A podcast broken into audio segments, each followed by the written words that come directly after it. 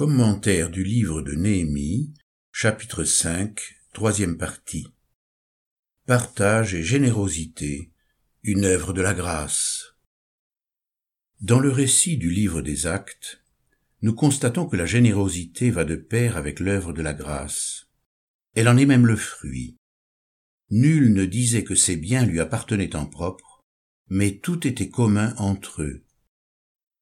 Avec une grande puissance, les apôtres rendaient témoignage de la résurrection du Seigneur Jésus. Et une grande grâce reposait sur eux tous, car il n'y avait parmi eux aucun indigent. Tous ceux qui possédaient des champs ou des maisons les vendaient, apportaient le prix de ce qu'ils avaient vendu, et le déposaient aux pieds des apôtres. Et l'on distribuait à chacun selon qu'il en avait besoin. Acte 4, versets 32 à 35.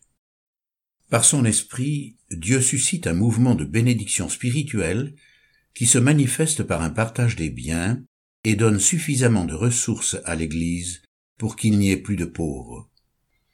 L'épître aux Corinthiens en offre un autre exemple, lorsque l'apôtre, à l'occasion d'une collecte en faveur des saints de Jérusalem, exhorte les Corinthiens à la générosité, leur rapportant le témoignage de la libéralité des Macédoniens. Au milieu de beaucoup de tribulations qui les ont éprouvées, leur joie débordante et leur pauvreté profonde ont produit avec abondance de riches libéralités de leur part. Ils ont, je l'atteste, donné volontairement selon leurs moyens, et même au-delà de leurs moyens, nous demandant avec de grandes instances la grâce de prendre part à l'assistance destinée aux saints. 2 Corinthiens chapitre 8 versets 1 à 4 il en tire l'exhortation suivante. Il s'agit non de vous exposer à la détresse pour soulager les autres, mais de suivre une règle d'égalité. Dans la circonstance présente, votre superflu pourvoira à leurs besoins, afin que leur superflu pourvoie pareillement au vôtre, en sorte qu'il y ait égalité, selon qu'il est écrit, celui qui avait ramassé beaucoup n'avait rien de trop, et celui qui avait ramassé peu n'en manquait pas. 2 Corinthiens chapitre 8 versets 13 à 15.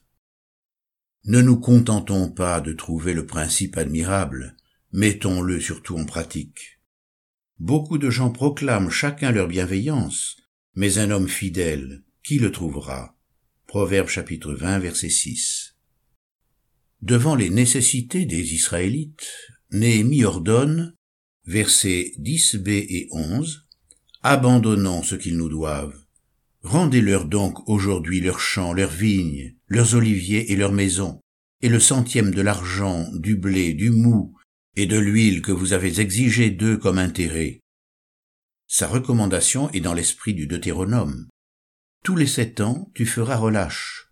Tout créancier qui aura fait un prêt à son prochain se relâchera de son droit, il ne pressera pas son prochain et son frère pour le paiement de sa dette, tu te relâcheras de ton droit pour ce qui t'appartiendra chez ton frère. Deutéronome chapitre 15 versets 2 et 3. Le peuple est mis à l'épreuve. Veut-il servir Dieu ou ses intérêts? Non seulement l'ordre est intimé d'ouvrir sa main aux frères, sans attendre d'y être disposé, mais encore faut-il le faire avec joie et de tout cœur. S'il y a chez toi quelque indigent d'entre tes frères, dans l'une de tes portes, au pays que l'Éternel ton Dieu te donne, tu n'endurciras point ton cœur, et tu ne fermeras point ta main devant ton frère indigent, mais tu lui ouvriras ta main, et tu lui prêteras de quoi pourvoir à ses besoins. Donne-lui, et que ton cœur ne lui donne point à regret, car à cause de cela l'Éternel ton Dieu te bénira dans tous tes travaux et dans toutes tes entreprises. Deutéronome chapitre 15 versets 7 et 11. Nous sommes appelés à un véritable engagement de cœur. Dieu aime celui qui donne avec joie. Que chacun donne comme il l'a résolu en son cœur, sans tristesse ni contrainte, car Dieu aime celui qui donne avec joie. 2 Corinthiens chapitre 9 verset 7. Se convertir de cœur à Christ, c'est non seulement lui appartenir, mais aussi appartenir à son corps, à son peuple. Faut-il être généreux avec tous? La justice du monde n'agit pas toujours selon la sagesse biblique. Elle octroie souvent de l'aide à qui ne devrait pas en recevoir, au détriment de celui qui le mériterait. vous ne commettrez pas d'injustice dans les jugements. Tu n'auras pas égard à la personne du pauvre, et tu n'auras pas de considération pour la personne du grand, mais tu jugeras ton compatriote selon la justice. Lévitique chapitre 19 verset 15. Mais si le monde ne fait pas toujours bon usage des biens, et que l'on peut à juste titre s'en indigner, il devrait en être tout autrement dans l'Église. Néhémie et le livre du Deutéronome cité plus haut font à cet égard une distinction entre les peuples et les frères israélites. Ceux qui sont convertis, nés de nouveau, ont droit à notre cœur. Et quiconque vous donnera à boire un verre d'eau en mon nom, parce que vous êtes au Christ, en vérité je vous le dis, il ne perdra point sa récompense. Marc chapitre 9 verset 41. Ils ont renoncé au plaisir du monde et à sa débauche, ils ne lui appartiennent plus. Nous tous aussi, nous étions de leur nombre, et nous nous conduisions autrefois selon nos convoitises charnelles. Nous exécutions les volontés de notre chair et de nos pensées, et nous étions par nature des enfants de colère comme les autres. Éphésiens chapitre 2 verset 3. L'Écriture, condamnant la paresse, recommande aux croyants de subvenir à leurs propres besoins, de renoncer à vivre dans le désordre et à se consacrer dès lors, en toute honnêteté, à leur travail. Mettre votre honneur à vivre en paix, à vous occuper de vos propres affaires et à travailler de vos mains, comme nous vous l'avons recommandé. 1 Thessaloniciens chapitre 4 verset 11. Car lorsque nous étions chez vous, nous vous recommandions ceci, si quelqu'un ne veut pas travailler, qu'il ne mange pas non plus. Nous invitons ces gens-là et nous les exhortons par le Seigneur Jésus-Christ à travailler paisiblement et à manger leur propre pain. 2 Thessaloniciens chapitre 3 versets 10 à 12. Ceux qui ne se soumettent pas à cette règle sont exclus de la communion fraternelle. Si quelqu'un n'obéit pas à ce que nous disons dans cette lettre, prenez note de lui et n'ayez avec lui aucune relation afin qu'il en ait honte.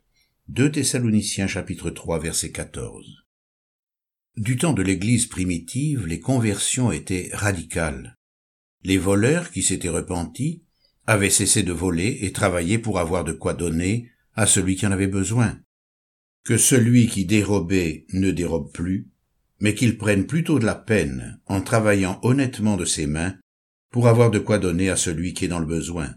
Éphésiens chapitre 4 verset 28. Les paresseux s'étaient mis à travailler, les débauchés avaient renoncé à leur débauche. Le mot frère revêtait un sens profond. Malgré leurs imperfections, ils s'aimaient de tout cœur et avaient soin les uns des autres. Tel a été le témoignage puissant qu'ils ont pu rendre au Seigneur en leur temps. À ceci tous connaîtront que vous êtes mes disciples, si vous avez de l'amour les uns pour les autres. Jean chapitre 13 verset 35. Le Seigneur permet sans doute que certains d'entre nous passent par la pauvreté afin de nous apprendre ce qu'est l'Église et de nous faire comprendre la notion du corps. Nous devons cesser de mettre en avant le fait que le frère indigent est systématiquement un incapable et qu'il n'a pas su gérer ses affaires. Agissant au nom de la justice, mais non pas par amour, nous pouvons toujours trouver d'excellents motifs pour suspendre notre libéralité. Soulignons cependant qu'il n'est pas moins injuste lorsque nous avons donné ou prêté de faire peser sur la conscience de nos frères l'exigence de la reconnaissance, nous qui sommes si conscients de notre altruisme. Conséquence de l'injustice. Une phrase de Néhémie devrait arrêter notre attention. Verset 9. Ne devriez-vous pas marcher dans la crainte de notre Dieu pour n'être pas insultés par les nations, nos ennemis? L'injustice n'est pas sans conséquence. Le vol ainsi que le mensonge entraînent toujours un appauvrissement. La loi est sans équivoque sur ce point. Après avoir ordonné à l'homme ce que l'Éternel demande de lui, c'est-à-dire la pratique du droit et l'amour de la loyauté, le prophète Michée annonce à Israël quels seront les châtiments qui surviendront sur les voleurs. Y a-t-il encore dans la maison du méchant des trésors mal acquis, et un épha trop petit, exécrable? Serais-je sans reproche avec des balances fausses, et avec des poids trompeurs dans le sac? Ces riches sont pleins de violence. Ses habitants profèrent le mensonge, et leur langue n'est que tromperie dans leur bouche. C'est pourquoi je te frapperai par la souffrance, je te ravagerai à cause de tes péchés. Toi tu mangeras sans te rassasier, et cela te tordra les entrailles. Tu mettras en réserve sans rien préserver, et ce que tu préserveras, je le livrerai à l'épée. Toi, tu sèmeras et tu ne moissonneras pas. Toi, tu presseras l'olive et tu ne verseras pas l'huile. Tu presseras le mou et tu ne boiras pas le vin.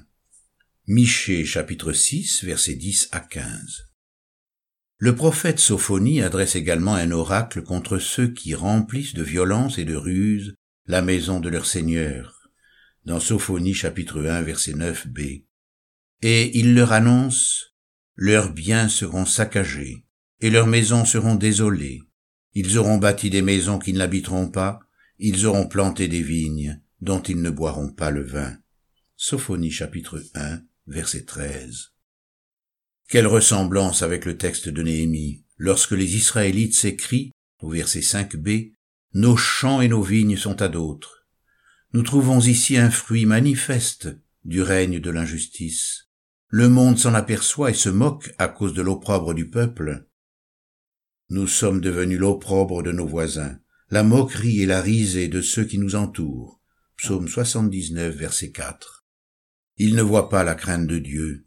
C'est pourquoi Néhémie ajoute, Ne devriez-vous pas marcher dans la crainte de notre Dieu pour n'être pas insultés Le peuple forme un ensemble, une entité. Les pauvres en son sein sont un sujet d'humiliation pour tous. Il en est de même dans l'Église. Il ne s'agit pas d'accuser tel ou tel d'être seul responsable de sa détresse. Qui peut prononcer un jugement semblable? Qui peut affirmer qu'il est juste, qu'il n'est pas menteur, qu'il ne convoite jamais Nul ne peut prétendre à la perfection. La souffrance et l'épreuve de nos frères devraient nous concerner et nous affliger tout autant. Et si un membre souffre, tous les membres souffrent avec lui. Si un membre est honoré, tous les membres se réjouissent avec lui. 1 Corinthiens chapitre 12 verset 26. Il doit exister dans la repentance une solidarité par laquelle le Seigneur parle aussi à nos cœurs. Elle nous conduit à rentrer en nous-mêmes, reconnaissant nos péchés et nos iniquités. S'il est vrai que l'humiliation est pour celui qui a péché, l'âme qui pêche, c'est celle qui mourra. Ézéchiel 18 verset 20. Le corps n'est pas moins concerné par la faute. Je crains qu'à mon arrivée mon Dieu ne m'humilie de nouveau à votre sujet, et que je n'ai à pleurer sur plusieurs de ceux qui ont péché précédemment et ne se sont pas repentis de l'impureté, de l'inconduite et du dérèglement qu'ils ont pratiqué. 2 Corinthiens chapitre 12 verset 21. C'est pourquoi nous ne pouvons pas nous donner au Seigneur sans nous donner aux frères sont nos frères tous ceux qui donnent leur cœur au Seigneur et qui le reçoivent en eux par la foi, en renonçant au péché. Cette fraternité est une réalité spirituelle. Celui qui prétend appartenir au Seigneur et qui n'aime pas son frère est un menteur. Si quelqu'un dit j'aime Dieu et qu'il haïsse son frère, c'est un menteur, car celui qui n'aime pas son frère qu'il voit ne peut aimer Dieu qu'il ne voit pas. 1 Jean chapitre 4 verset 20. Ainsi, si nous sommes frères dans l'Église et fils du Père, nous donnerons notre cœur et notre vie. Nous donnerons notre amour en nous donnant. C'est cela, être chrétien.